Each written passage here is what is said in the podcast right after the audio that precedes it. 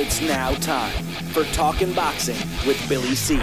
It began as a podcast, went live on the net, and transformed into a full blown empire. It's the only daily boxing talk show on the planet, hosted by the only guy with the balls to do it. Many have stepped into the ring, many have tried to take the belt, and one by one, they've fallen. Another victim of the undisputed heavyweight champion of Boxing Talk Radio. Talking Boxing with Billy C is on now. My style is impetuous, my defense is impregnable, and I'm just ferocious. I want your heart.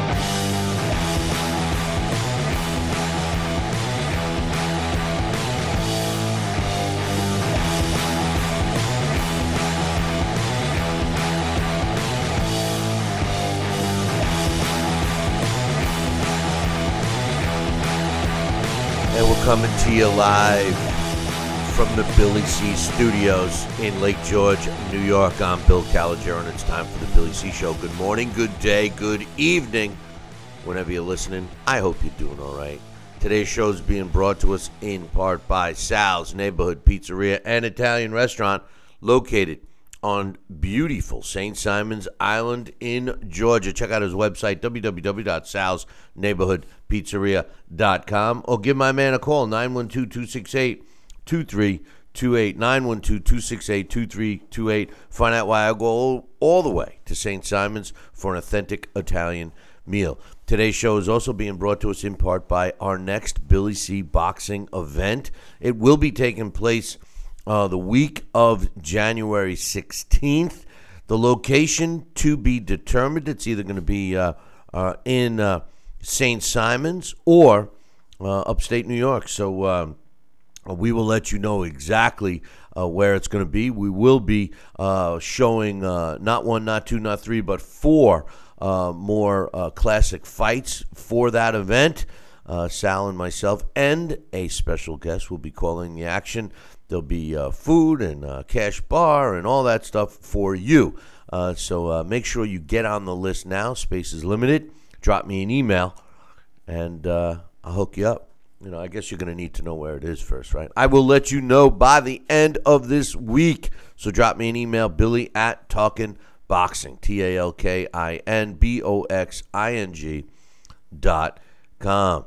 And finally, today's show is being brought to us in part by my book. Tom Molineaux, From Bondage to Baddest Man on the Planet, is available right now where all good books are sold. And you can get a copy of this book right now while you're watching or listening to the show. Just uh, go to barnesandnoble.com or amazon.com. If you want a signed copy, just visit our website, billycboxing.com, and click on the book. You're looking to get some uh, multiple copies because Christmas is coming right around the corner. It's in a couple of weeks. You want to stuff all those stockings with my book, which is a great idea. Just drop me an email, and I'll give you a special price. Uh, Billy at Talking Boxing, T A L K I N B O X I N G dot com. Today's topic. Oh, by the way, tomorrow. Don't forget to tune in. Uh, we got our blast from the past. Alex Papali is going to present um, our blast from the past with myself, and uh, we are doing as per request. And if you have a request for a blast, just drop me an email. Um, Sir Henry Cooper, that's right, former uh, uh, heavyweight title challenger and European champion and holder of the Lonsdale belt uh, several times. Uh, Henry Cooper. So we'll be talking about that. And don't forget, uh, Boxing Hall of Famer and New Jersey Boxing Commissioner Larry Hazzard will be uh, stopping by to give his thoughts on Kodo's fight and the fights that are scheduled for this week. Uh, so uh, make sure you uh, show up tomorrow. And special programming note: we will not. I repeat, we will not be doing a live show on Thursday, but we are scheduled for the rest of the week. It is the holiday season, so we are, you know, being being kind of flexible with dates uh, due to some other commitments. So uh, uh, we apologize for that. I saw in the chat room yesterday somebody said, "Oh, I guess they're going to four days a week." That's not true. We are still five days a week, and we got a whole bunch of new segments that we will be kicking off. Uh, for 2018, so you guys are gonna love them, and and a couple of them are from your ideas from last year. Uh, we just hadn't had a chance to implement them. Today's uh, topic, uh, at least for most of the show, Um, the heavyweights. Let's talk about the heavyweights. No, not me. Yeah, I'm a fat bastard. I know, but not me. I'm talking about the, the heavyweights and the heavyweight division. Um, it was announced uh, yesterday, uh, according to Team Joseph Parker, that the uh, deal between AJ, Anthony Joshua, and Joseph Parker is very close to being done. As a matter of fact, according to Camp Parker, um, an official announcement uh, will be announced in the next week or so. Um, I think it's a, a, good fight. I want to see Wilder uh, fight uh, AJ, but it sounds like Deontay Wilder is pricing himself out of the fight. Joining me right now from St. Simon's Island, I want to get his thoughts on first uh, the Joseph Parker fight, potential fight with AJ, uh, is my man uh, Sal Rocky Senecola with the cameras on him right now. He's got no headset. He's got nothing. He's not ready. He's not ready. We got to switch the camera off. Oh, no, wait. He's ready now. Sal Rocky Senecola. What's going on, man? I'm giving you all this time, and you're sitting there just sipping on your coffee, probably eating pancakes and eggs. What are you doing, man? I had to ring out the pancakes. No, I had uh, I had computer issues this morning, but I'm up and running. Everything is perfect today. I think it's going to be flawless. I'm telling you right now. I'm so excited. Well, uh, I, I, ho- I, read, I hope I read so. something on one of the uh, news wires that uh, Deontay Wilder wants 50 percent or nothing less yeah, we're gonna we're talking about the we're, other. We're gonna talk. We're gonna talk about that in a second. I want to get your thoughts first Parker. on the potential uh, showdown um, with uh, Joseph Parker and and AJ. That that seems to be the first fight we're going to see uh, in 2018 in terms of uh, Anthony Joshua. Well, I think it's it's if it's inevitable and if that fight is going to happen, uh, we had hoped it would have been Deontay Wilder, but uh, for reasons we'll discuss, I think that uh, Joseph Parker would probably be the next best uh, situation that we could look at right now. And I think Joseph Parker, it would be a decent fight. Uh, I hope uh, uh, that we see Anthony Joshua rise to the occasion as he doesn't uh, awfully fail us in doing so. And I think he will utilize his skills and go to work and and probably really have a good fight uh, that uh, I don't think will go the distance. I think he'll stop Parker before the end of the fight. You know, Parker.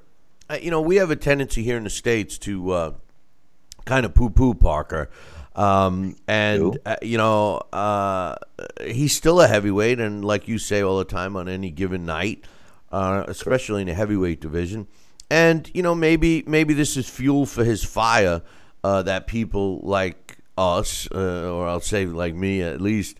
Uh, aren't giving him much of a chance, and, and you think that uh, AJ will stop him, uh, as as do I. Um, but you never know. And you know, if they're able to sign this deal within the next week or so, uh, you know, it's given them uh, plenty of time to prepare. A, a quote from his camp, specifically Kevin Barry, his trainer, and I guess uh, you know his manager. I'm talking about his, meaning Joseph Parker, says we're very close to reaching agreement. And like I said, we've made several concessions because we want this fight really bad. We want Joseph's body in the right shape to enter our biggest ever training camp. Hopefully, in the next uh, week to 10 days, we'll be able to officially announce we're fighting Anthony Joshua. Um, we all know, Sal, that originally they demanded 50%. Then the next minute they said, well, we'll take 45 and then an hour later they said, "Well, we, we'll be happy with 35." And uh, you know, the, the the issue here is value.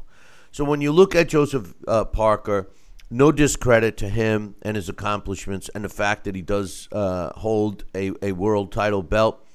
When you look at the drawing power, and you look at you know who's who in the landscape of that drawing power, AJ is in control in that fight um, to suggest that Joseph Parker would come in and ask for a percentage of the potential revenue, I think was out of. I, I, I- don't agree with it. I, I think it was out of control, actually.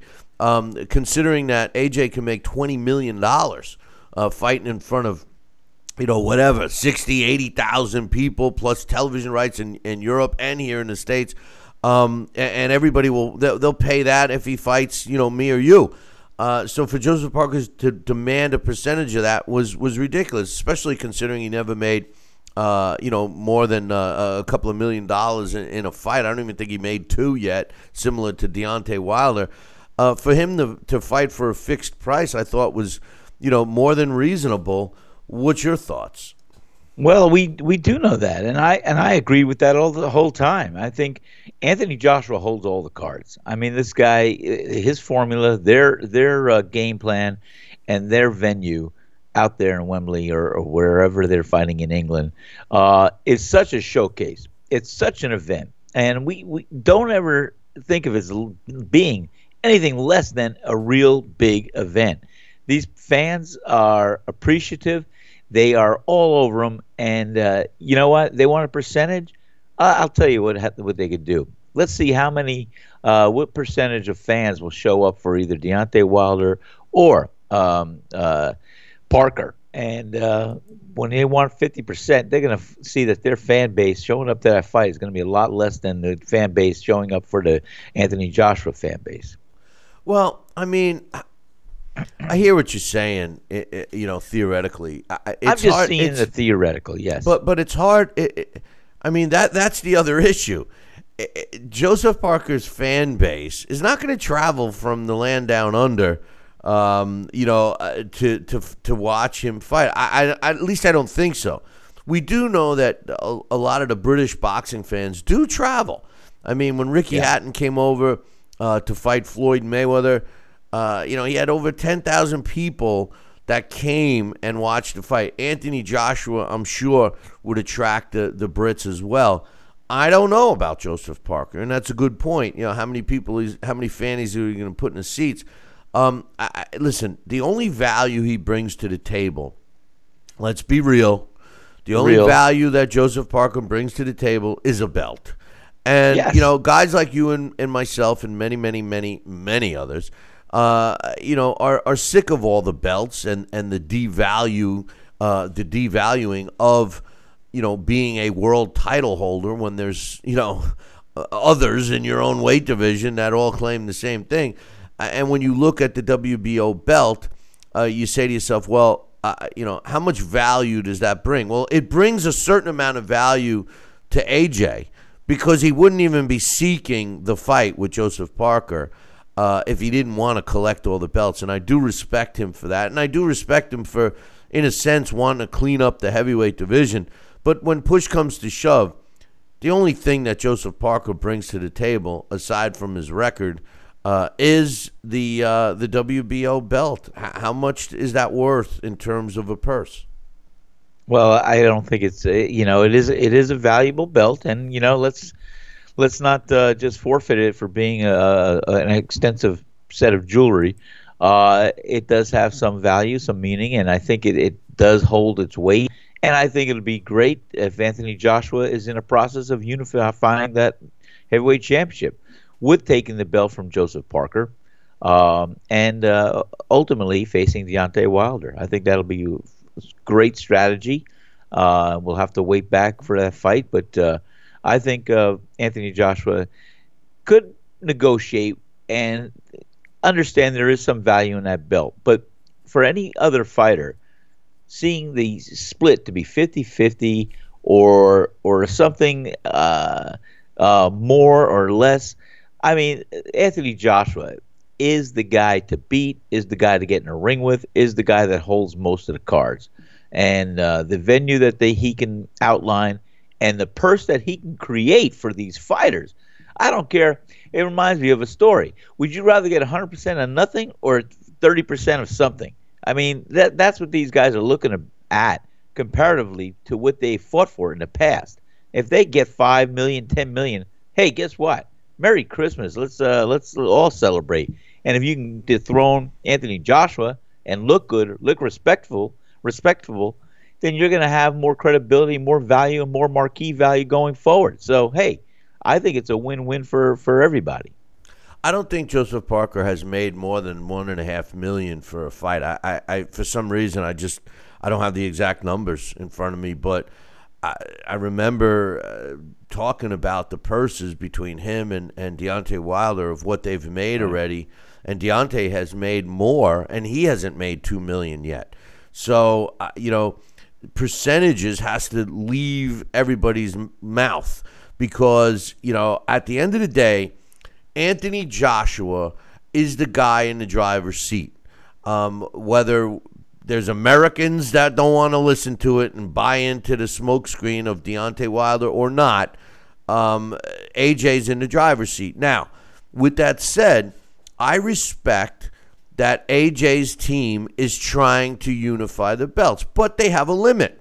They say, you know, we will unify these belts. They told us, you know, that that the three fights that are on the radar for AJ for 2018 are Joseph Parker, Deontay Wilder, and Tyson Fury. They said they named those three names. Now they're going after those guys. They're making what they feel are fair offers, and they're going to let the chips fall as they will. If the fight happens, then great. If not, AJ's still in the driver's seat. I think Team Parker has realized that, Sal, and I think they're going to settle for a fixed amount of money that far exceeds anything they've ever made. And at the end of the day, they're in a win win situation. Even if they That's lose, it. even if they lose the fight and put on a good performance, their value goes up. They're going to be in the mix. You see, the, the thing about making a lot of money in boxing. Once you reach a plateau, that's your rate. You know, if Joseph Parker can pull in five million for this fight, he's never going to fight for less than a million after that. Even if he right. loses, it's stupid for him to hold out because the the, the value of him is not going to rise. The only way it could rise is if he started beating all these heavyweights and had a name for himself. There's just not that many to go around, right?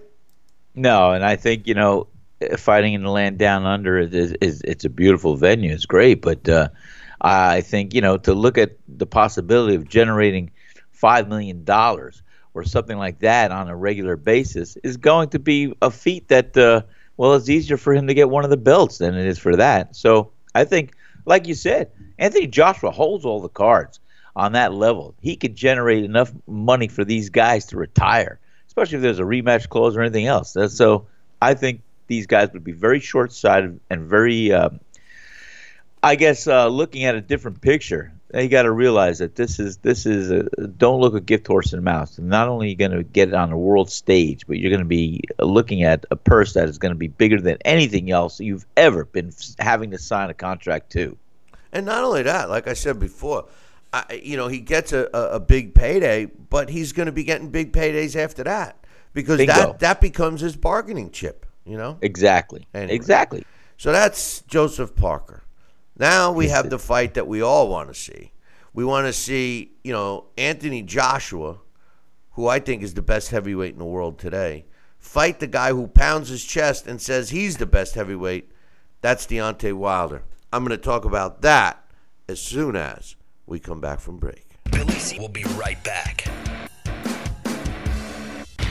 Check out BillyCBoxing.com now or feel the wrath of the mighty mustache. Oh, that hurts. Why are you doing that to my face? I hate you. I hate you. That's BillyCBoxing.com. Consider this your warning. Now back to Billy C. Interact with the show at BillyCBoxing.com.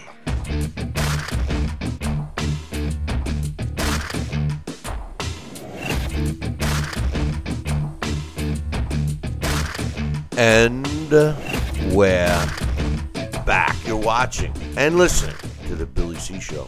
Glad you could be with us. Don't forget to be with us on our next Billy C boxing event. You missed the last one. Don't miss this one. Drop me an email to get put on the list.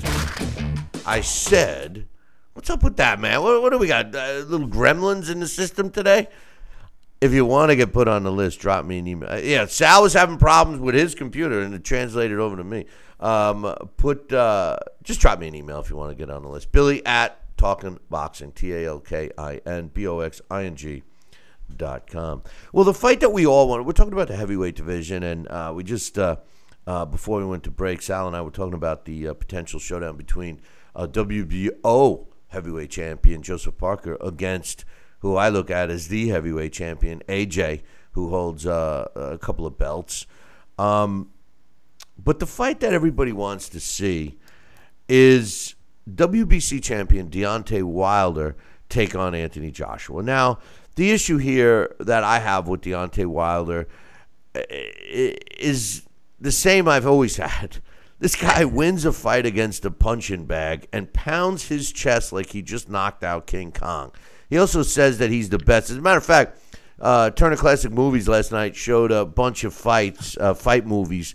One of my all-time favorite is Requiem of Heavyweight, which they showed, and they also showed uh, Harder They Fall with Humphrey I. Bogart, and uh, it, it was a fictional tale.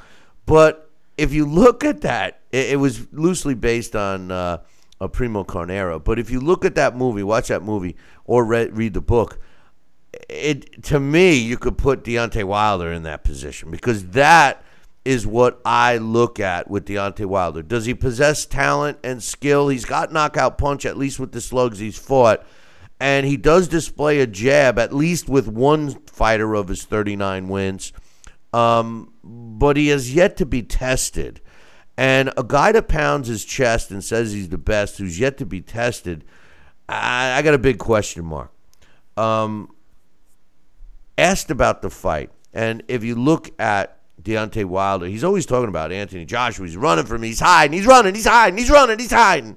Um, you know, I, I, but we all know that the truth is that you know um, Team Wilder, and I'm not blaming it on Deontay. He's got a lot of mouths in his ears. Are outpricing themselves. This is the part that we never hear, Sal. We always hear, "I want to fight so and so." Well, he don't want to fight me. But but the part is they're outpricing themselves. Now you alluded earlier that um, Deontay Wilder's looking for a 50-50 split, and that is true. It was reported yesterday. It's reported yesterday that uh, uh, Deontay Wilder is demanding a 50-50 split and said if he doesn't get a 50-50 split, there will be no Anthony Joshua fight. Before I give you some quotes, Sal, I, I feel the same way as I do about Joseph Parker. Deontay Wilder, they he's not even known here in the states unless you're a, a, a diehard boxing fan, and I don't see him bringing anything to the table except the fact that we all want to see the fight. So there is value there. I think we want to see the fight more than Joseph Parker. And the fact that he's got the WBC belt even brings a little more value to the table. But assuming that the fight would be held in Europe and assuming it would be in front of 80,000 people like the Klitschko fight, Deontay Wilder's not bringing anything to the table except his pounding of his chest and a WBC belt. Here's a guy who's never made $2 million. I, I, I don't understand why he wouldn't accept 7 million guaranteed and the U.S. television rights. That would bring him, after all is said and done, at least 10 million in his pocket. What do you think? I think you should negotiate that deal. That sounds great. I mean, forget about it. These, like I said, Anthony Joshua is in the driver's seat. He holds all the uh, keys, uh, the formula, and uh, the outline of how these guys can get a, a fight for multi millions of dollars. And you know? It, it doesn't make sense that these guys are going to be so standoffish and not want to come to the table because it's not a 50 50 split. Well, I'm sorry if your ego's that hurt, boys this is the game of boxing. You know, you got to give to take, and and and and then, then you get some later. So you know, you got to understand this is this is the short picture, the small picture. You got to look at the macro view, the big picture. What happens after the fight? If you put your money where your mouth is and put your fist where your mouth is, then you can not worry about what the purses are going to be afterwards. Be grateful you're going to get five to ten million dollars and step in a ring with one of the most popular heavyweight champions out there today. That's what I think. Right. I mean, listen, Deontay Wilder said, and I quote, now, now, now, let's understand something. Um, he's got a lot of ears. Uh, he's got a lot of mouths in his ears. Shelly Finkel, who longtime boxing boy. manager, is uh, one of the co-managers with Al Haymon, uh, another guy that uh, is greedy. I know many people believe that Al Haymon's for the fighters, but he's greedy. He's for Al, um, and those are his two main guys. He's also you can sprinkle in Lou DiBella, who acts as his promoter, but it's it's a big scam. But anyway, Wilder said, and this is a quote uh, from uh, from Wilder. He says, "I don't think they are trying to make a negotiation at this point. I think they are trying to seek Parker. They got him on their agenda. He is their top priority, which is fine. If they don't want to fight uh, at this time, that's okay." We're not going to chase anybody. I'm not chasing Joshua. If Joshua doesn't want to fight, then that's fine. If they want to have one fight apiece, then fight, that's fine.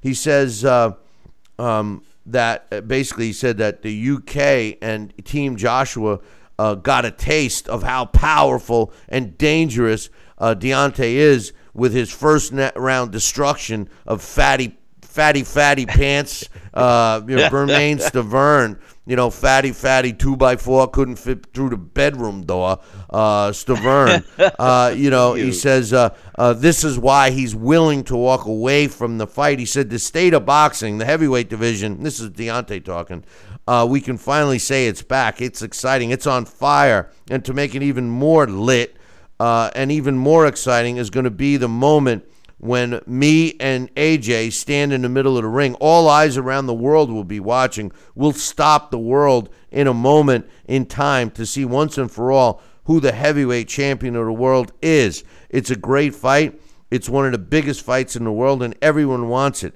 It will be a 50 50 split, or else we don't see a fight. If they want to use splits, uh, not to make a fight happen, then so be it. It's not like I'm asking for more. I'm saying this is a 50 50 fight. That's how it is. In the rematch, then we could talk about 60 40 splits or whatever. That's more acceptable. At the end of the day, whether we fight or not, the pressure's not on me, it's on him.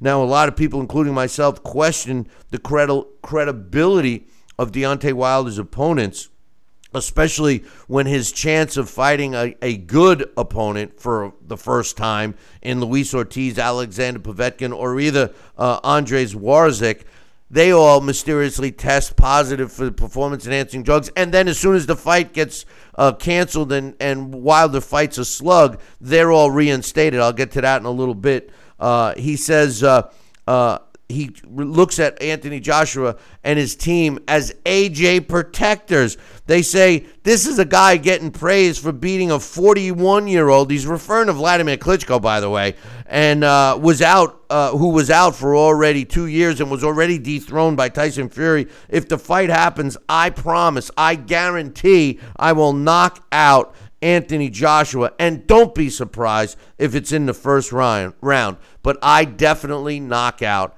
Anthony Joshua. This is just wow. a big mouth smokescreen. Uh, Deontay Wilder does not stand a chance with Anthony Joshua. I honestly don't think he stands a chance. He's got a puncher's chance. That's it. Um, but what about him knocking the opponents that AJ has faced and still claiming that he has faced a tougher opposition, Sal? Well, like we said, you know, they're using the media to to promote their themselves and and then you know counter what is being said about themselves. So they're fighting back with words. That's what it is. It's reported in the media as you just read it off uh, verbatim, and you know that's that's that's what happens in the game of fighting. Um, everyone wants to tout their horn. Everyone wants to do something. That's why that's why I said, you know, they should go back to the old days. The fight purse. You're fighting for a prize. The the winner gets the bigger cut. But you know that's not going to happen. Maybe in a rematch, maybe something else. But uh, I don't know. I think that Anthony Joshua and uh, Deontay Wilder is the fight we want to see in 2018. And uh, whether it happens sooner or later, I'd like to see it happen first, but it's not. And uh, hopefully they will come to some agreement. I mean, I think Deontay Wilder is is just flexing his muscle, showing the power, and, and ultimately I think he, he will eat a little humble pie when they when push comes to shove. His team his so-called advisors, his Al Haymon, Shelly Finkel, Lou DiBella, telling him that he's going to get 50-50, they're screwing this kid. They haven't yeah. been able to get him two million yet. You know, he's 39 and 0 with 38 knockouts. They haven't gotten him two million dollars yet. They haven't gotten him as a pay per view yet. They haven't Wow. gotten his name recognized by uh, sports fans. Ca- Listen, you know how you know you've arrived in boxing today, at least in 2017? You know when you've arrived? It's when you go to a casual sports fan. The guy that talks about the baseball game or the football game or the, or the basketball game around the water cooler on Mondays with his fellow workers and really isn't a diehard sports fan, but just watches all the big stuff. You know that when you're in the sport of boxing and you have that casual fan talking about you on Monday, you've arrived. People don't even know who Deontay Wilder is. I love the the uh, the Barry Hearn uh, uh, videos that were released that shows Barry Hearns in New York City. This was, uh, you know, remember Deontay Wilder calls Brooklyn his second home. He's from Alabama. We all know what they do in Alabama. But, you know, I, I mean, he's, he's from Alabama. He calls Brooklyn his second home because he's fought at the Barclays Center a few times. And, and uh, Barry Hearn is asking people on the street, hey, who's Deontay Wilder? They don't even know who he was. They thought he was a basketball player. They thought he was a football player. They're like, uh, who? Uh, No, I never heard of him. Sorry, ne- never heard of him. You know, and it's like, you know, and this is the same guy demanding 50-50. Hold that, hold that thought. Uh, it's that time again. Another break already. We'll be right back in two. Billy C will be right back. Check out BillyCBoxing.com now or feel the wrath of the mighty mustache. Oh, that hurts. Why are you doing that to my face? I hate you. I hate you. That's BillyCBoxing.com. Consider this your warning.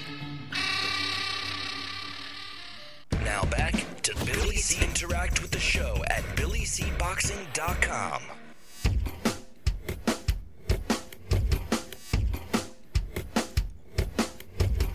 And we're back. You watch and listening to the Billy C Show. Glad you could be with us. And uh, I'm here with my man uh, Sal Rocky Senecola. And uh, Sal, you know, I, it just bothers me that, um, you know, uh, Deontay Wilder feels that, you know, he's entitled to uh, a 50 50 split, assuming, I mean, just for argument's sake, you know, uh, let's say uh, Anthony Joshua, you know, could pull in 30 million, and I'm just throwing a number out 30 million. You know, that's 15 million each. Um, you know, I, I- guess that's not that crazy, but uh, from the offer I heard uh, that they gave to Wilder that he poo pooed was 7 million guaranteed plus the U.S. television rights. And that has to be a pay per view fight. Uh, wouldn't he make 10 million? Well, I think with with the fan base in the United States uh, wanting to see a heavyweight championship fight, not necessarily even having to know who Deontay Wilder is, would purchase that fight and want to see it, and uh, hopefully it'll have a decent undercard as well, and to have that revenue all his. I'd say he his promoters just got to market it correctly over here in the United States, and I think uh, that's a very generous offering. Seven million dollars is seven million dollars. Let me tell you something. If you can't live off that or divide that up and uh, be left over with a couple million dollars, then uh, I don't know. I get you got to look at what you really are doing and why why you're in boxing. I think it's a very generous offer. You know, it's a rematch. They could talk about something uh, a little more equal if it's not uh, being that. But like we said, this fight is going to make whether it's a Joseph Parker or Deontay Wilder, their marquee value will never hit the, that rock bottom again. And, So and, I don't know what they're fighting for. and you just took the words right out of my mouth.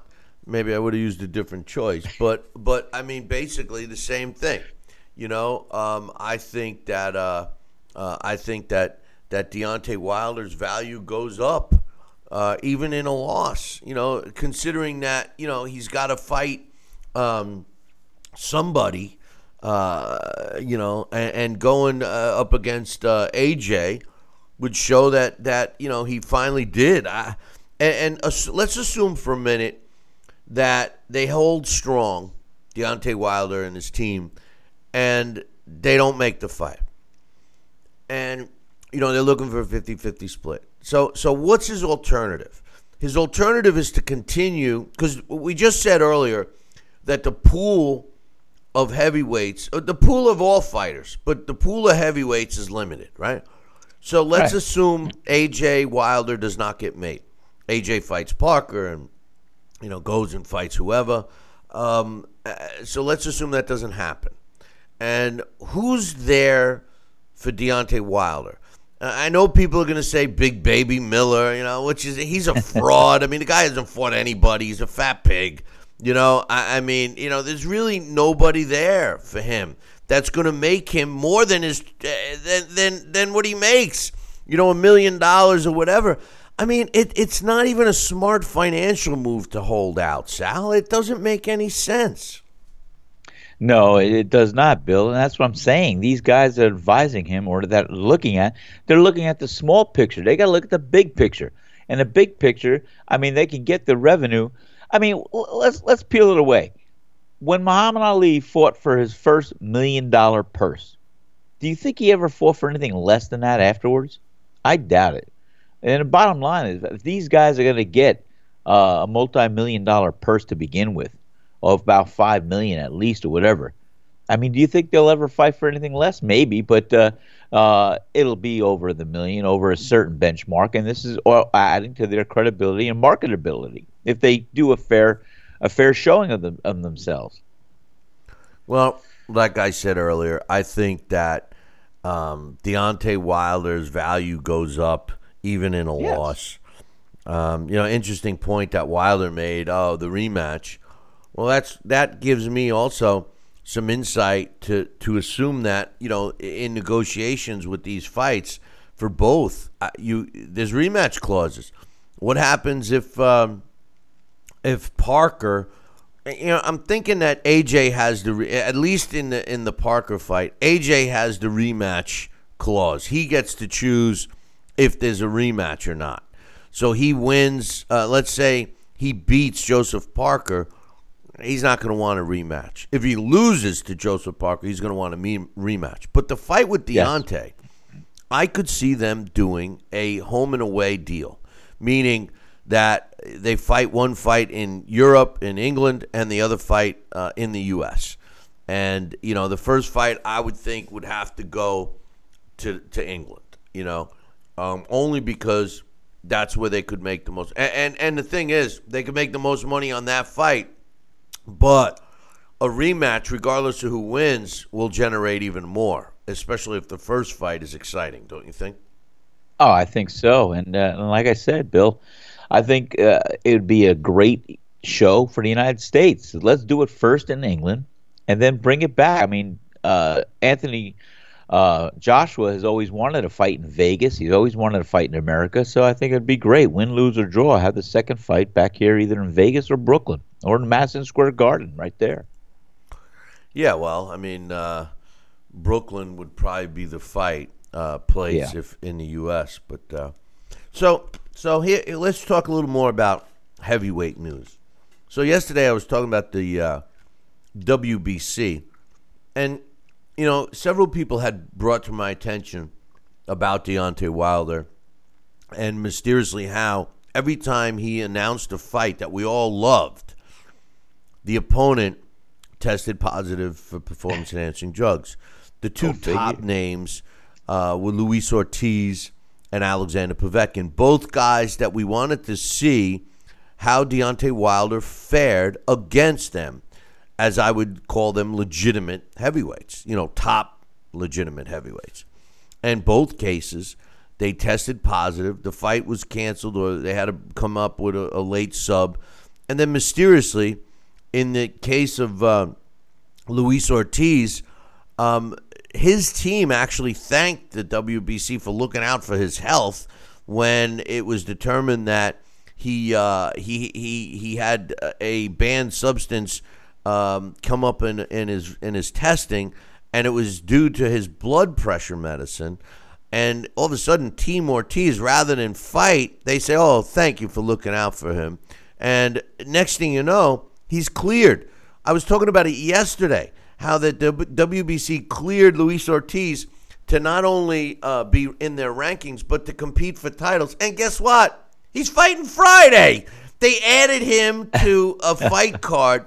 Uh, Chad Dawson and Edwin La Bomba Rodriguez was supposed to be the main event, and um, uh, the fight uh, uh, got uh, uh, canceled, or they were the co-main event, and the fight got canceled. So what do they do? They bring in Luis Ortiz taking on Daniel Martz. Now Daniel Martz is just a punching bag. He's not going to last more than a couple of rounds with Luis Ortiz. I'll tell you that right now. Um, I've called some of his. As a matter of fact. I, we we broadcast one of his fights that you know he was the the A side and he got knocked out by the opponent we brought in. You know he's just a, a guy that was he, he's a professional opponent and uh, he's a big guy but no amateur experience and he can't fight a lick. Luis Ortiz is going to destroy him. Um, but the, the the issue here is that the WBC has approved the fight and it, and it's going to help Luis Ortiz in his rankings you know, and and I have to start to because at first I'm saying to myself, you know, come on. Uh, I mean, you know, let's not let's not uh, make it like Deontay Wilder's, uh, you know, his opponents are, are uh, they're signing contracts knowing that they're going to fail tests. I said, come on, that's a far that's a far reach, right? But I don't know, Sal. I mean, you know, Luis Ortiz all of a sudden back, bam, ban, you know, lifted. He's able to compete, and he's competing as as uh, on Friday you know, he's in shape. That means he's been in the gym. You know, I, I mean, what's your thoughts on this? Well, I, I that that is amazing, really. I mean, how a guy of his uh, uh, stature right now in the rankings and stuff, showing up after being banned and and then uh, ready to fight on a turn of a dime. I mean, I give him credit for being in shape, but um, sounds like maybe this was uh, part of the script he had to follow. What do you think, Bill? I, you know, I, I mean, it, it, That's what it seems. It seems. It does. You know, when they say when they say, "Oh, it was all made up," you know, it, they knew it was going to happen. And, and then, you know, the thing about Ortiz, the thing about Ortiz that that haunts me is the comments that his team made after the WBC ruled that they were not going to accept his positive test even though they knew that it came from his blood pressure medicine and that they felt now they felt that they weren't going to uh, let him fight because they were concerned for his health. And then Team Ortiz says, "Oh, thank you, Th- thank you for being concerned about our health." You know, and, I, I, find that I, I just don't buy it. I don't buy it. You know, he paid the twenty five grand, uh, and, and now he's in the mix you know, why not schedule him to fight Deontay Wilder right away? Now, now, if that's what happens, if Luis Ortiz wins on Friday night against Daniel Martz, and then they reschedule the fight between Luis Ortiz and Deontay Wilder to take place in January, and then assume that Deontay wins the fight, and assume that uh, t- um, Anthony Joshua beats Joseph Parker in January, uh, then that would set up a showdown between the two. And then maybe Deontay Wilder has a little more value behind him. What's your thoughts on that scenario? I think that's a great uh, scenario right there, and uh, I know that uh, it would would prove to be a, a little more um, you know leverage for him to come to the bargaining table. But uh, that that would be a good scenario if they each had that one fight to get out of the way to uh, bolster up the uh, the anticipation of, of their getting in the ring together. I think uh, that would be a natural. That would be a natural. So well, I think uh, I think that's a good scenario. Yeah, I'm I'm thinking that uh, that that's going to be that's what they're looking for. Yeah, I think that that's what they're going to try to do. And then the guy that seems to be the odd man out, Alexander Povetkin, he also was cleared by the WBC to compete for them, even though he was a WBA uh, champion and also a uh, a top rated fighter for them. Um, he's had some clouds following him. Uh, every time he fights in Russia. So who knows about him? The last time he fought, he was fighting a guy with a broken neck, and he couldn't even take him out. So I think he's become um, you know, a, a non-entity in the heavyweight division. And quite honestly, Luis Ortiz is 38 years old now. He just has not fought enough to keep busy. Um, you know, this fight against Daniel the Mountain Martz is not going to be a competitive fight.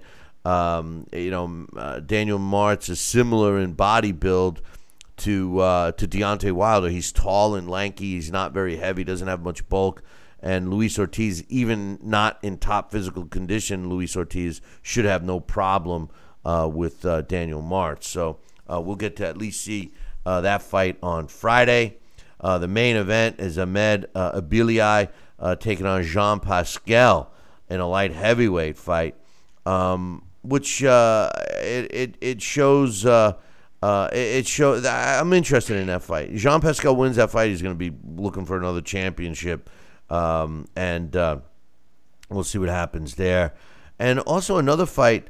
Um, Bryant Perrella, we had him on this show, uh, is uh, going to be taking on Alex Martin, uh, and uh, that's a that's a fight to keep an eye on as well.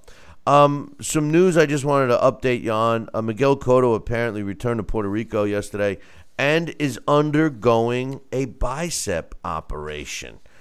And that sounds like it's like he's uh, changing his sexual presence pe- preference. I was gonna but say, no, no, by what? His By what? bicep, his bicep. He's getting his. He's having a bicep operation, but uh, um, he's uh, Easy, easy, his bicep was torn, uh, but he has uh, reiterated uh, that he is not returning. Um, it looked like the Bengals were returning to prominence last night when they started out slapping around the Pittsburgh Steelers on Monday Night Football, uh, only to fall apart and uh, fade in the second half. The Steelers went on to win the game 23 to 20 uh, to keep their train moving. It looks like the two top teams in the AFC right now, uh, the Pittsburgh Steelers and the New England Patriots. Um, the uh, Bengals were kind of in a good position should they have won that game uh, but uh, they failed to do so. In the NBA, the Hornets beat the Magic 104 94. The Pacers beat the Knicks 115 97. The Suns over the 76ers 115 101. The Nets win a game 110 to 90 over the Hawks. 20 point swing there.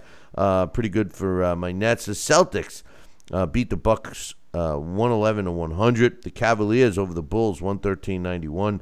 The Grizzlies topped the Timberwolves by three 95 92. The Warriors uh, put 10 points above the Pelicans, 125 115. The Mavericks over the Nuggets, 122 to 105. The Spurs over the Pistons, 96 93. And check out this score. The Jazz, that would be the Utah Jazz, beat the Washington Wizards 116 to 69. I can't remember the last time an NBA team failed to score more than 70 points in a game. Wow. The Wizards did it last night. So, uh, I don't know what the hell was happening there? I guess somebody had some plexiglass over the uh, uh, their net or something. 116 69. What a shellacking uh, the Wizards took. Over in the NHL, the Capitals beat the Sharks 4 to 1. My Islanders get a win. They beat the Panthers 5 to 4 in a shootout. The Predators over the Bruins 5 to 3. And guess what, Sal? The Flyers beat the Flames. The Flyers kicked the pants off the Flames 5 to 2.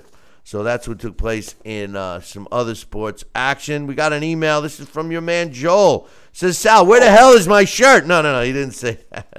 He doesn't say I that. I gotta get his address all over Yeah. again. I gotta go my instant message and look look it up. I Yeah. got one for him. Yeah. Uh, he says, uh, "Hey Billy C, I really like how Showtime Sports um, is showing uh, DeGale Truax on Saturday uh, on YouTube." He says, uh, "While there was no room for it on their television station, I think." Uh, it's a great idea to give it to us live on YouTube. I believe they will be giving us four fights total. I'm looking forward to seeing pretty much uh, all the fights, uh, especially now. Before I continue reading, I just want to make sure that that is the case because um, it, shows that that's being shown on Facebook Live.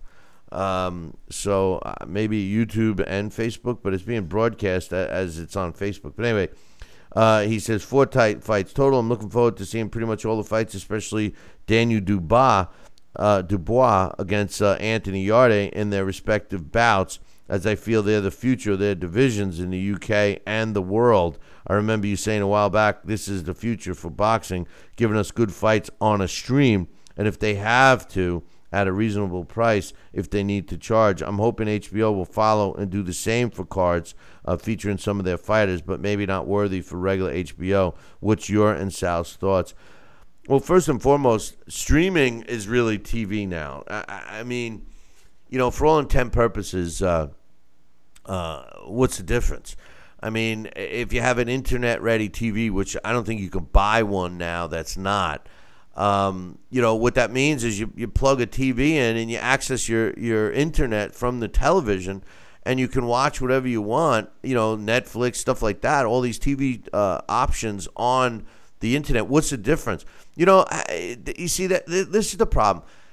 The way we transmit data, it used to be television and then computer, uh, internet, whatever, uh, phone. It's all being transmitted the same way now you know, uh, people refer to cable versus satellite. Well, the truth of the matter is, is cable networks pull their signal from satellite and then they distribute it via cable to your home. You know, when you're pulling a television service directly from the satellite, you know, theoretically, you're you're getting a, a a better connection, at least in high definition. At least I think I got a better connection. I can see it uh, with uh, our choice of uh, uh television provider. But the internet, uh, I think, really, sh- you know, um, makes the world smaller, smaller uh, when it comes to boxing. You know, I think that by having streams, whether they're good quality or not, lets you have the ability to watch fights that you would never have had a chance to watch. So I think it's great. What's your thoughts, Sal? I think it's great too. I don't understand how all this stuff works, but I'm just glad we have it at our fingertips. So yeah, I'm all for it, Mr. Technicalities. Technicalities. Technical, you technical wizard, you. Well, technicality is not. The, it's a bad choice no, of words. Slip. Hey, Slip. That's it's a I'm bad. I'm trying to bastardize it. Yeah. Trying to do a Slip Mahoney. Okay. You did a Slip Mahoney. You know, but uh, but anyway. No, the technical aspect of things. I think it's I think it's fantastic, and uh, you know, streaming, as you said, could be just like TV, and more times than not, you're going to find a smart TV in every household and uh, I think it's great. You could tap into the internet, tap into and, and view anything you want to watch. I, I think that I think that it is it's it's the same.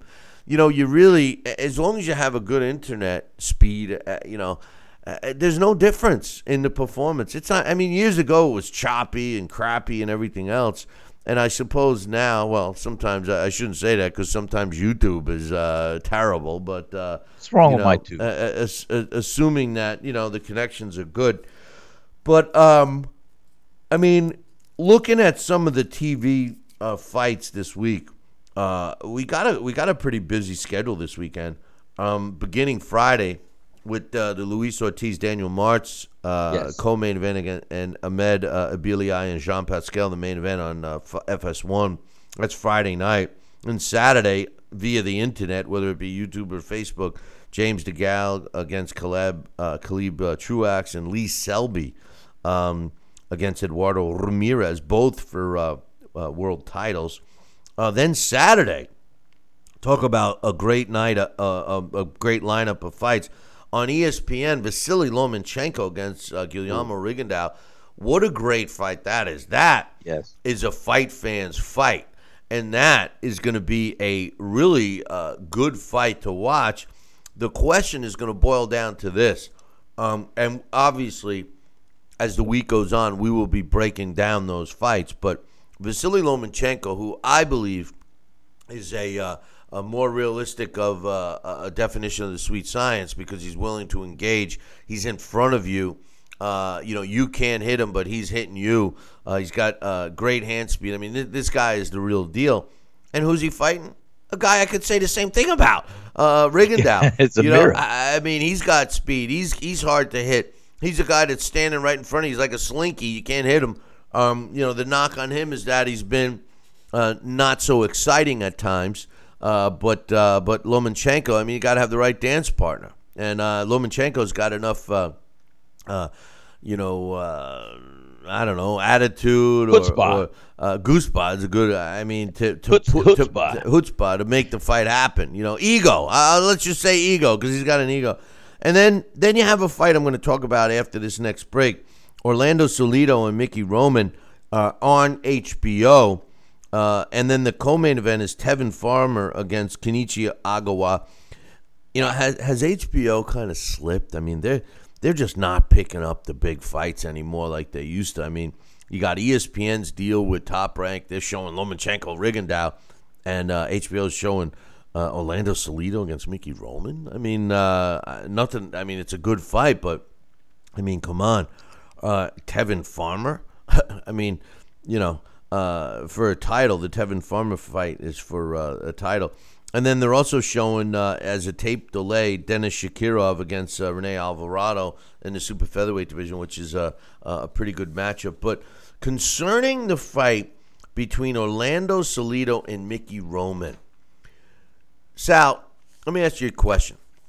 Who do you think makes the decisions for a fight like that? It was uh, a, supposed to be a uh, uh, or being billed as a uh, interim title for the WBC. Um, you know, you got managers, you got fight, you got fighters, trainers, managers, promoters, uh, all involved. Who, who do you think would make the decision on the fight? You know, all the everything about the fight. Who who who do you think would make that decision? The sanctioning bodies. Jack Dempsey. Jack Dempsey? uh, you know, that's the way you answer that. The sanctioning bodies, hey, I would think that they have a say. I would think the promoters have a say No, they have would a have say. a say, but uh, I would think it would be the promoters with the managers. That's Right. standard. I mean, typically the promoter or the manager has uh, has the, the say, right? That's what they usually do. That's that's how I believed it to be true. Well, we're going to take a short break right now, and when I come back, I'm going to tell you who made the decision on this one and get your thoughts. So uh, fill up on coffee. We'll be back in two. Billy C will be right back. Part of the Billy C Boxing Network. Check out BillyCBoxing.com now or feel the wrath of the mighty mustache. Oh, that hurts. Why are you doing that to my face? I hate you. I hate you. That's BillyCBoxing.com. Consider this your warning. Now back to Billy C. Interact with the show at BillyCBoxing.com.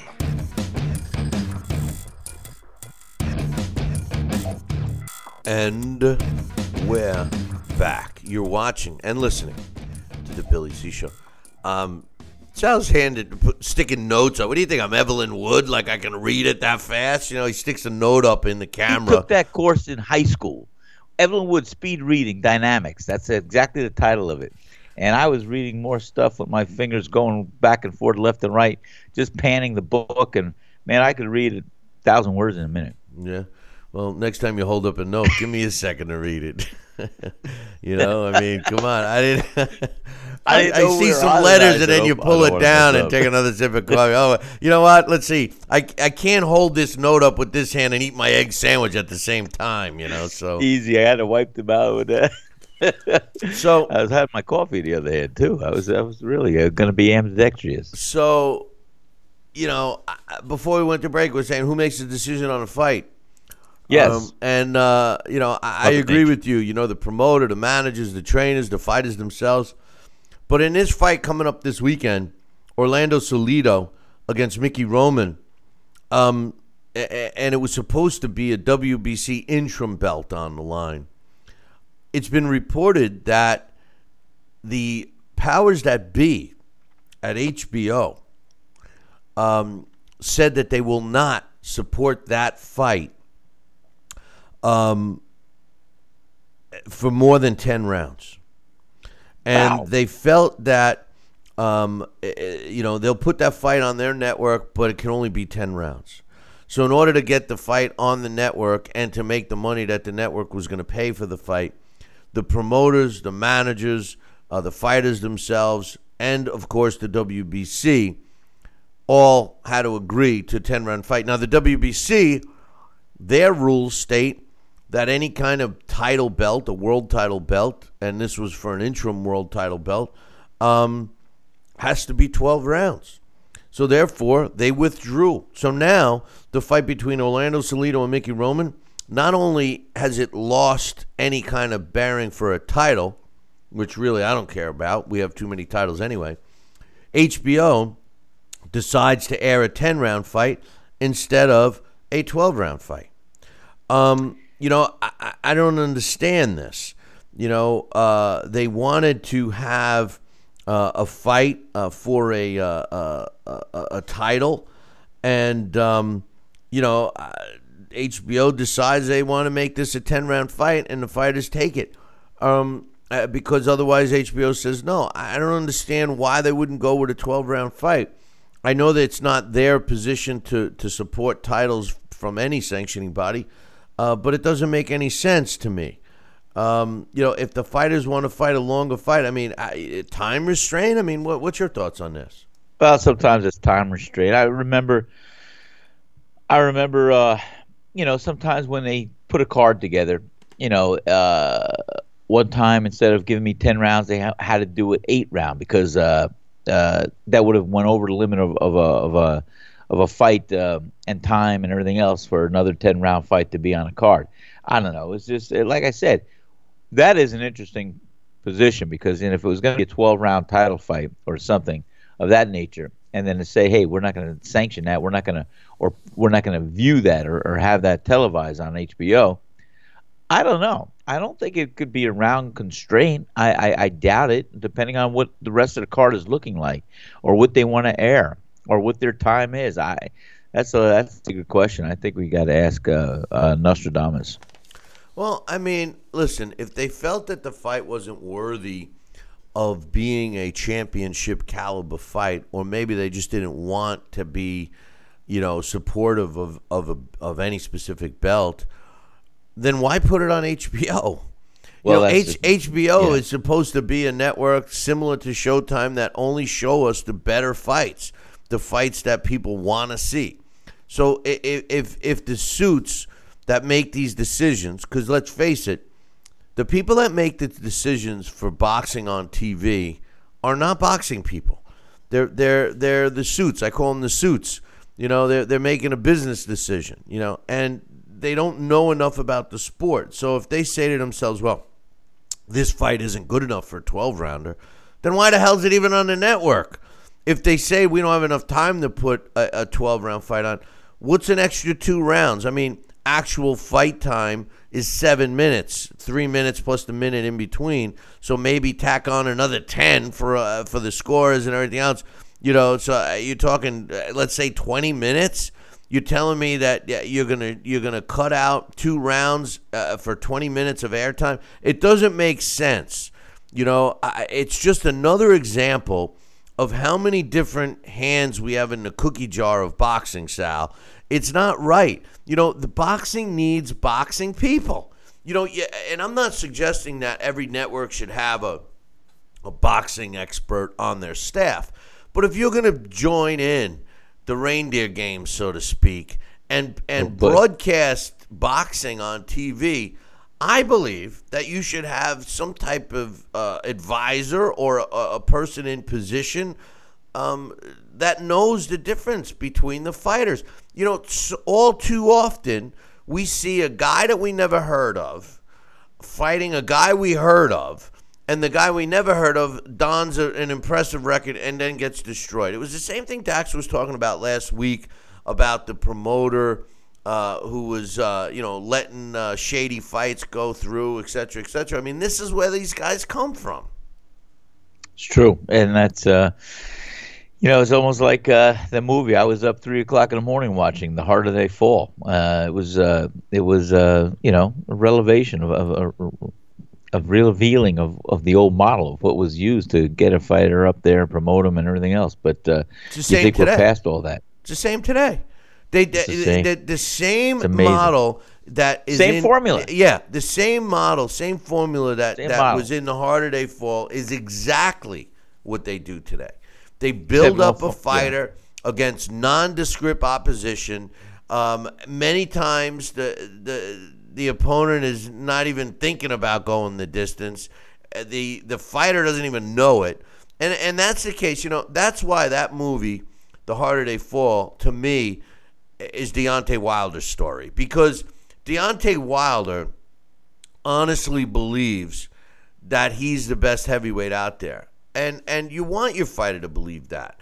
And here's a guy that says all I want to do is prove I'm the best. I want to find out for myself if I'm the best. I want to fight the best. I want to fight the best. I think that if push came to shove, Deontay Wilder, if they said to Deontay Wilder, listen, in order to prove the best, you got to fight Anthony Joshua, but all you're going to make is a million dollars. It's up to you, Deontay. What do you want to do? You know what I think, Sal? I think Deontay Wilder says yes. I think Deontay Wilder says I'll fight him because I truly believe that Deontay Wilder wants to fight. I think that all of the cronies in his ears telling him, nope, you'll get more, you'll get more, is causing him not to have the fight and causing the negativity from people like myself. What do you think? Well, I think I think that has something to do with it. I I really do, but I, I, I think that Deontay Wilder, you know, has a lot of voices in his ears and telling him and promoting him uh, that he is the kingpin, and uh, he believes it and you know, but that and that's one of the most important things that he does believe it. Um, and when he does get in the ring, he's just got to show it and just got to rise to the occasion and prove it. And and that's why, you know, you and I definitely have a different view of what's going to happen uh, if Deontay Wilder gets in the ring with Anthony Joshua. I'm not going to, as much as I would love to see Anthony Joshua uh, give him a boxing lesson and and and uh, do a good job. Tell you what, I think Anthony Joshua is going to have his hands full with Deontay Wilder. I'm not going to give you the, the full prediction, but uh, I think that's a good fight. But that's neither here or there right now. Where we are is saying that Deontay Wilder really validates himself to believe that he's the one holding all the chips, when in the actual, actuality, he is not. Well, I'm willing to Well, put money. I'm again, willing to put my money where my mouth is when and if Deontay Wilder ever know. steps in with We're gonna have a gentleman's Joshua. bet on that, Here's the thing. Anthony Joshua, I know you everybody says he's got all this punching power. And, you know, it seems to be the case, uh, you know, him knocking out these sacrificial lambs that he's been fed. Um, and he's got a very long arm reach when he fights shorter guys like Berman, Bermain Stiverne. And he employed the, the jab. And, and, you know, uh, very basic jab, jab, right hand, jab, jab, right hand, jab, you know, one, two, one, two. Um, very basic. And, and you know, when you look at AJ and, and Deontay Wilder, they're very similar in their amateur experience and, and their achievements in the amateurs. I mean, uh, you know, uh, Deontay could only muster up a bronze in the Olympics, but that's still better than most. And AJ, of course, won the gold. Uh, but uh, but but the truth of the matter is, is uh, it doesn't matter. They're pros now, and they are going to get in the ring. The smart approach for Deontay Wilder to fight Anthony Joshua would be to try to set up his right hand behind the jab, to employ some movement and try to outbox AJ and be patient and wait for his opening. That's the way Deontay Wilder could beat Anthony Joshua. There's no question Bingo. about that.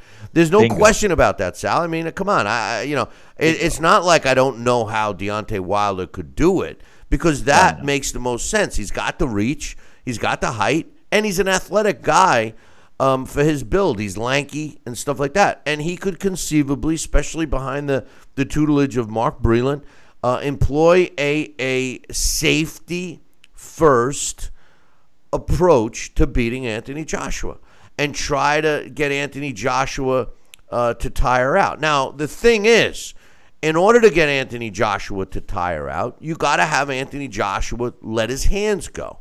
That means if you're going to let Anthony Joshua let his hands go, you're going to be in his wheelhouse because Anthony Joshua just doesn't let punches go like a, a drunken octopus. He, you know, uh, you know, sets up his, that one. right. He sets up his punches. You know, so so it, it's a gonna be a it's a gonna be a risk for Deontay Wilder to employ the right game plan to beat Anthony Joshua because he's gonna have to put himself in harm's way at some point if he's looking to tire AJ out. Now, if he's looking to, to pull a Mayweather and jab and run and jab and run and jab and run and, and try to counterpunch and, and steal a fight, so be it. But I think Anthony Joshua is smart enough to be able to break the ring down. And I- if I'm Anthony Joshua, my plan is to keep my my chin protected and try to land some body shots on uh, Deontay Wilder early in the fight to keep Wilder's guard down. If if he starts hurting Wilder to the body, you're going to see Deontay Wilder drop his hands. And oh, by the way, Deontay Wilder doesn't really have a good defense because I've never seen it. And I've seen uh, less than stellar opposition connect with him and stun him. I don't know. I don't know. Uh, it's easier said than done, and that's the fight we need to see. I mean, when push comes to shove, I it's the fight we need to see, Sal. One hundred percent. I'm in agreement with that, and I and I hope we get to see it by mid 2018. Well, I mean, that would be the dream uh, to see that fight uh, uh, midway uh, through 2018, uh, assuming that Deontay Wilder fights uh, uh, Luis Ortiz uh, in early January, and then, uh, um, you know, Joseph Parker fights uh, AJ in early January. Maybe that sets up uh, uh, the fight we all really want to see Deontay Wilder uh, mid uh, 2018 or, or even towards the end. Um, I, I- do uh, I, I do think that um, Luis Ortiz is in the mix because a win over Luis Ortiz gives Deontay Wilder a little more bargaining power, I believe, uh, because it will bring some legitimacy uh, to Deontay Wilder.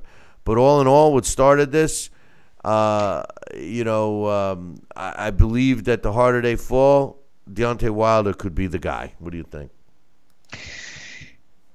Yes and no. I think he's got a better chin than what we saw in the movie, uh, and I think, uh, like I said, he's got a pop behind his punch. Um, but on the overall build-up, promotion, and fights that he had that he's had thus far, with the resume of his opponents, it looks similar to a script written in Hollywood.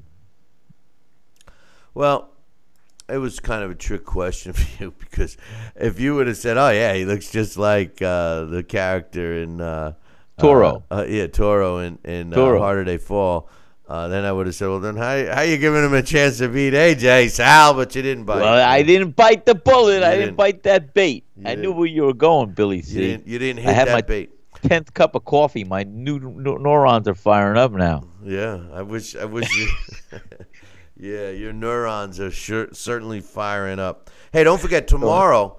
Um, we will be doing uh, uh, our blast from the past, which uh, features uh, former world title challenger, uh, European heavyweight champ, and and uh, three three time uh, Lon, Lonsdale belt uh, holder uh, Henry Cooper, Sir Henry Cooper Henry Cooper, the bloody dropped- mess he is, who- that who- bloody boy. who dropped uh, Ali in that fight. That was uh, one did. of his famous uh, uh, career highlights was uh, dropping Muhammad Ali uh, in that fight. But um, nonetheless, uh, we'll be talking about him. We're also going to have uh, Larry Hazzard join us and get his thoughts on Miguel Cotto's final fight, and and then of course uh, uh, his take on Vasily Lomachenko against Rigondeaux, which we'll be breaking down later in the week. Don't forget, we're not doing a live show on Thursday, uh, but we will be here tomorrow and of course on Friday. Uh, 2018 is going to uh, be a big year for us. We have uh, uh, several new segments we will be introducing. Um, a couple of them from your recommendations uh, from uh, from last year that I never got a chance to uh, uh, to talk about. But one thing I'm giving you guys a homework assignment. You know, it's the end of the year, and 2017, Sal, was probably one of the better years for boxing in recent times. So I ask Yes. you all this: email me what you think were your top. Give me your top five. If you want to give me more, that's fine. But your top five fights of 2017. They could be any level. They don't have to be the big, big fights. You know, the the obviously AJ against Klitschko is is one of mine. Uh, but they don't have to be. They could be a fight that you saw uh, on a local card that no one else saw. Um, you know, send it to me because we want to talk about them from now until uh, the end of the year. 2017 was a great year. What were your top five fights or top 10? However many you want to write me, but no less than five. Give me an email and we'll read your favorite fights of 2017 on air. So drop me an email, billy at Boxing. That's T A L K I N B O X I N G uh, dot com. Um, we've been uh, stumping the hell out of these people with the trivia questions, Sal. I agree. I don't know what's going on, but uh, I, I think we got to Google some more answers. Google, Google. Isn't that what a turkey does? Oh no, no. gobble, Google, gobble. Google, Google. That's gobble gobble. Sorry, no, Oh, you're you're you're imitating a chicken, a rooster. I don't know what I'm imitating. But uh, here, here's a question. Now, what's on the line is the same magic computer box that Sal thinks Alex has. Magic boxing machine. A, a- a magic boxing machine is what he calls. I don't know why I never get that right. Sal's magic I, I boxing call it because I call it what you said twenty times it too. Uh, You know, uh, Alex's Magic Boxing Machine, which is really just a title bout championship computer game. If you get this question right, you're going to win your own copy of that. Um, the question is it's a who am I question. The question is I captured my first world title on my first try, but once I lost it, it took me almost 12 years. Well, let me rephrase that. It took almost 12 years and five attempts before I would win another world title. Who am I? I captured my first title on my first try, but once I lost it, it took almost 12 years and five attempts before I would win another world title. Who am I? If you're the first one to email me, uh, Billy at Talking Boxing, T A L K I N B O X I N G dot com, you'll win your very own copy of Title Bout Championship computer game. Sal, what? He's raising his I, hand. I I had a name just came to my head. I, I don't know if it's true, but for some reason it just when you said that that's that's the neurons again. They just uh, Saoul Mamby. No, wow, that's a good one, but no. Okay, thank you very Um, much. That, that, that's a good one. Not going to be good if it's wrong. No, it's a good answer. Good answer. Good answer. The survey says, Okay. eh, no, it's wrong. I'm sorry. You know, but uh, but anyway. So yeah, if you guys know that question, uh, and you're the first one to email me, Billy at Talking Boxing. That's T A L K I N B O X I N G dot com. Uh, you will uh, win the prize. Um, don't forget, we are doing another Billy C uh, get together. Uh, it's uh, going to be either in St. Simons or uh, upstate New York. It will be taking place the week of January 16th. Um, I will definitely give you the locale on Friday. So uh, we have to uh, do this. We are going to be filming not one, not two, not three, but four uh, classic fights where Sal and myself and a, and a uh, uh, special guest will be calling the action while you guys enjoy the fights enjoy each other's company. Uh, we'll have some celebs there. Uh, there'll be a cash bar. There'll be some food. Uh, it's worth the trip. We're trying to have it in St. Simons because we want to build this as our after holidays holiday party. Yeah, uh, where I you guys can uh, relax after a stressful holiday season, which we're all in right now, and come on down to the beautiful St. Simons where the weather's nice and uh, hang out with us for a few days. Uh, maybe uh, get a couple of rounds of golf in. But we, we have not gotten a confirmation yet, but we don't see an issue there. But it's most likely going to be there. If not, then pack your warm clothes and plan on skiing uh, up in upstate New York because that's going to be the uh, plan B. Either way, it's going to happen, and we want you to be there. And, and rumor has it that uh, Jeremy C., the infamous Jeremy C., uh, will be there as well. So you guys can actually meet this cat who you might be thinking is uh, um, fictional, but I can assure you uh, that uh, Jeremy C. is not fictional. Uh, the truth of the matter is, Jeremy C. and Billy C. might be the same person. I don't even know who either one of them are anymore. So You know, we uh, all have C's in our last name. I know, I know. I- 'cause none of- Unbelievable. None of, it's a us C can, connection. none of us can spell. but uh, anyway, hey, listen. On this day in boxing history, December fifth, in 1986, Duane Thomas knocks out John the Beast Mugabi in the third round uh, to win the vacant WBC World Junior Middleweight title, and that took place in Vegas. You know, John the Beast Mugabi was uh, a really good fighter. His biggest problem was making weight, and he had a hell of a time making junior middleweight. And uh, this fight was uh, one of those fights where he was just drained trying to make weight. As you know, he also gave uh, uh, Marvin Hagler all he could handle at middleweight, and he fought as heavy as uh, light heavyweight. Uh, but uh, John the Beast Mugabi was was quite the fighter. I remember taking a buddy of mine to see him later in his career at light heavyweight. But anyway, that's what took place on this day in 1986. on this day in 1958, Don Jordan wins a 15 round decision over Virgil Akins uh, to win the world welterweight title, and that took place in Los Angeles, California. On this day in 1981, uh, Art Arturo Frias, uh, knocks out Claude uh, Noel in the eighth round to win the WBA World Lightweight title. It took place in Vegas. Uh, would uh, go on to lose the title five months later uh, to 20 uh, to 2015 Boxing Hall of Famer Ray Boom Boom Mancini via a first round knockout. It's tough when you can't even read your own writing. Uh, on this day in 1986, Greg Haugen wins a 15 round decision over Jimmy Paul to win the IBF World Lightweight title. It took place in Vegas. On this day in 1998, Johnny Tapia wins a 12 round decision over Nana Konadu to win the WBA Bantamweight title. It took place in Atlantic City, New Jersey. And finally, on this day, December 5th, in 1981, Rafael Pedroza wins a 15 round decision over Gustavo Ballas to win the WBA World Junior Bantamweight title, and that took place in Panama City, in Panama. Hey, listen, that concludes our show for today.